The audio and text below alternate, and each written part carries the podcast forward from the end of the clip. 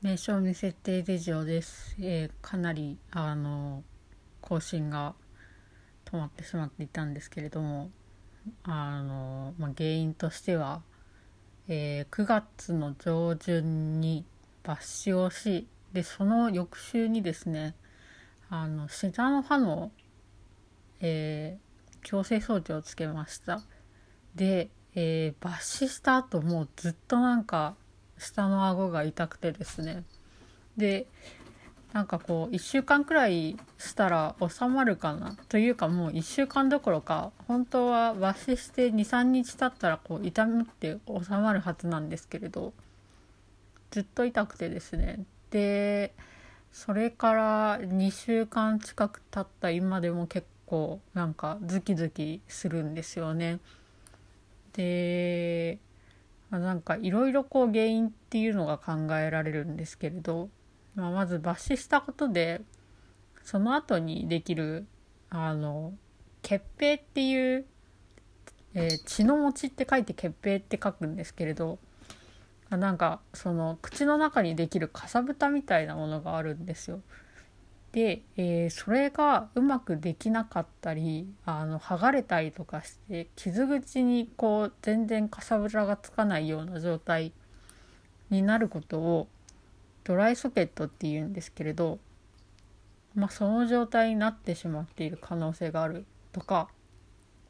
あとはなんかその骨の密度がなんか下顎はすごい密度が高いらしくてですね。で、えーそれによってなんかそのより痛みが増すことがあるとかないとかなんかそういう話をあの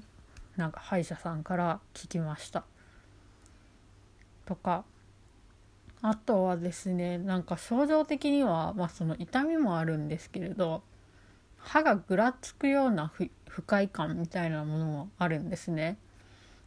でその抜歯した1週間後に下の矯正装置をつけて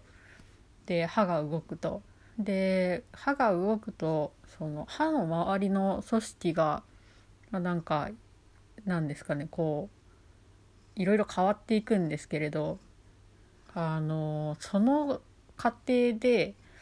なんかその地盤が安定してないみたいな感じでなんかこう、まあ、ついでに痛みがあったりとかするのかなとかまあいろいろあるんですが、素人目にはですねなんか何がどうなってるのか判断しかねるので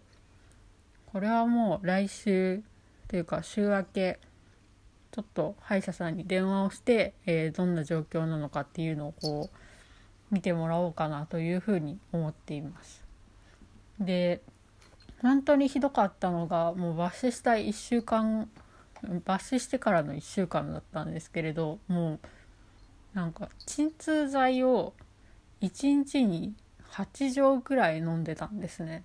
でロキソニンなんですけれどロキソニンがその飲める1日の上限っていうのが、えー普通は4錠までで1回につき2錠飲むので1日2回までしか飲んじゃいけないんですけれどあのどうしても痛い時はなんか、えー6錠、えー1日3回まで摂取していいよっていうことが説明書に書かれてるんですね。ただもうそれどころじゃないと4時間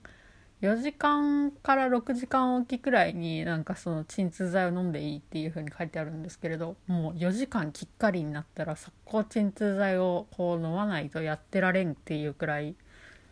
結構ひどい痛みだったんですよね。で左側の顎が痛いんですけれどなんか右は全然そんなことなくて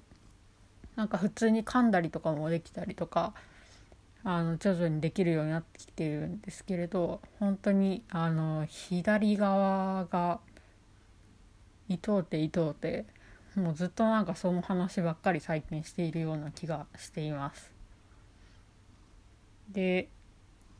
そう下の歯が結構動いたのかなとも思ってあなんか前の写真とかいろいろ見比べてみたりするんですけれど、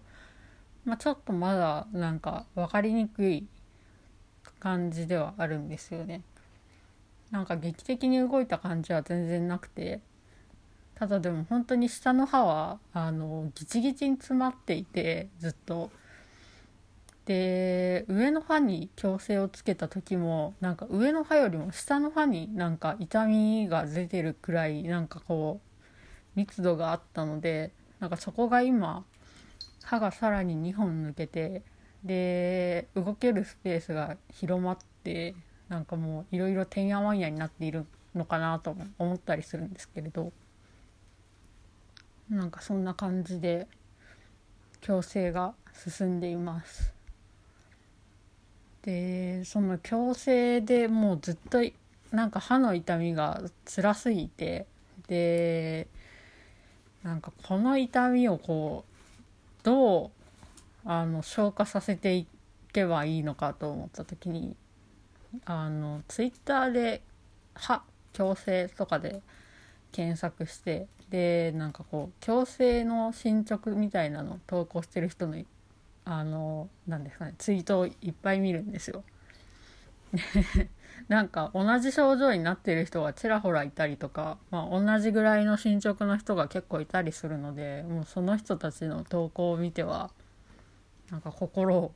落ち着けているというかなんかそんなに大した異常じゃないっていうふうに思うことでかなり気を紛らわせたりとかしていました。あとは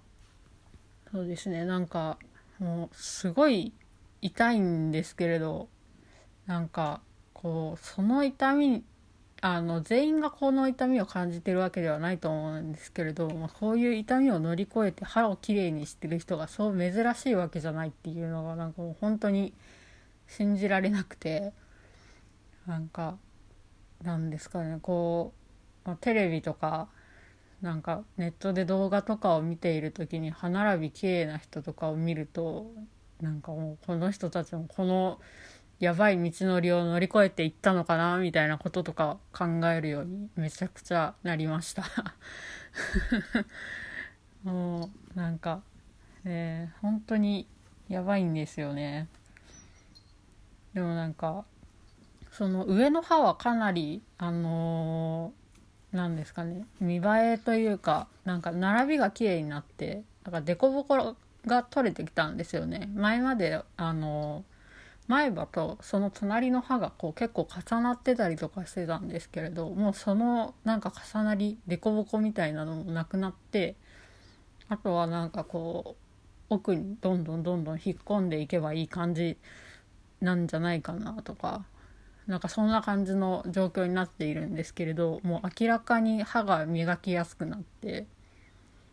で下の歯はもまだかなりデコボコしてるんですけれどこれもなんかだんだん磨きやすくなったらすごい便利だなというふうに思いながら日々過ごしています。なんかななんですかねその前もちょっと話したかもしれないんですけれどあのその右側の一番前の歯のすぐ隣の歯がこう移動してずれたことによってそれまで重なっていた歯が見えるようになったんですけれどその重なっていた部分がめちゃめちゃ虫歯になってたんですよ。もう目視でわかるくらいなんか素人目にもわかるくらい歯が欠けていてなんか前も多分言ってると思うんですけどえー、それもちゃんと治療しやすくなったっていうのはかなりなんかこう矯正をやっていてよかったと思えるポイントだなと思います。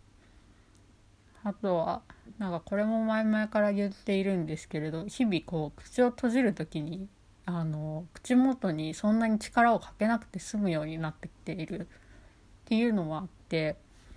なんかかなりこう生活しやすい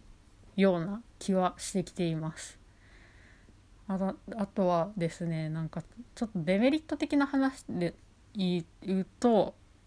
まあなんか美味しさが食べ物を食べた時の美味しさがあまりよくわからないっていうところもあったりするんですけれどなんか舌の置く位置がもう分からなくなっちゃってきてるんですよね。前よりも口の中がかなり狭くなってきていてで正しくない下の位置下の置き方をこれまでしてたんですよね。なんかその正しい下の位置っていうのはこう上顎に下がくっついてる状態。らしいんですけれどあのかなり前歯の方につけてなんか下顎に置く感じで、えー、なんかこう口のなんですかねポジションが決ま決まっていたのであのなんか今自分の歯を歯じゃない舌をどこにやっていいのかとかあとなんかそのずっと上顎に舌をつけてるとだんだん舌が疲れてきてなんか口が結局開いてしまうとかなんかそういうことがあるんですがまだちょっと始まって本格的に始まって2ヶ月ちょっとしか経ってないので、まあ、そこも含めてなんかこう矯正でなんか直していけたらいいなというふうに思っています。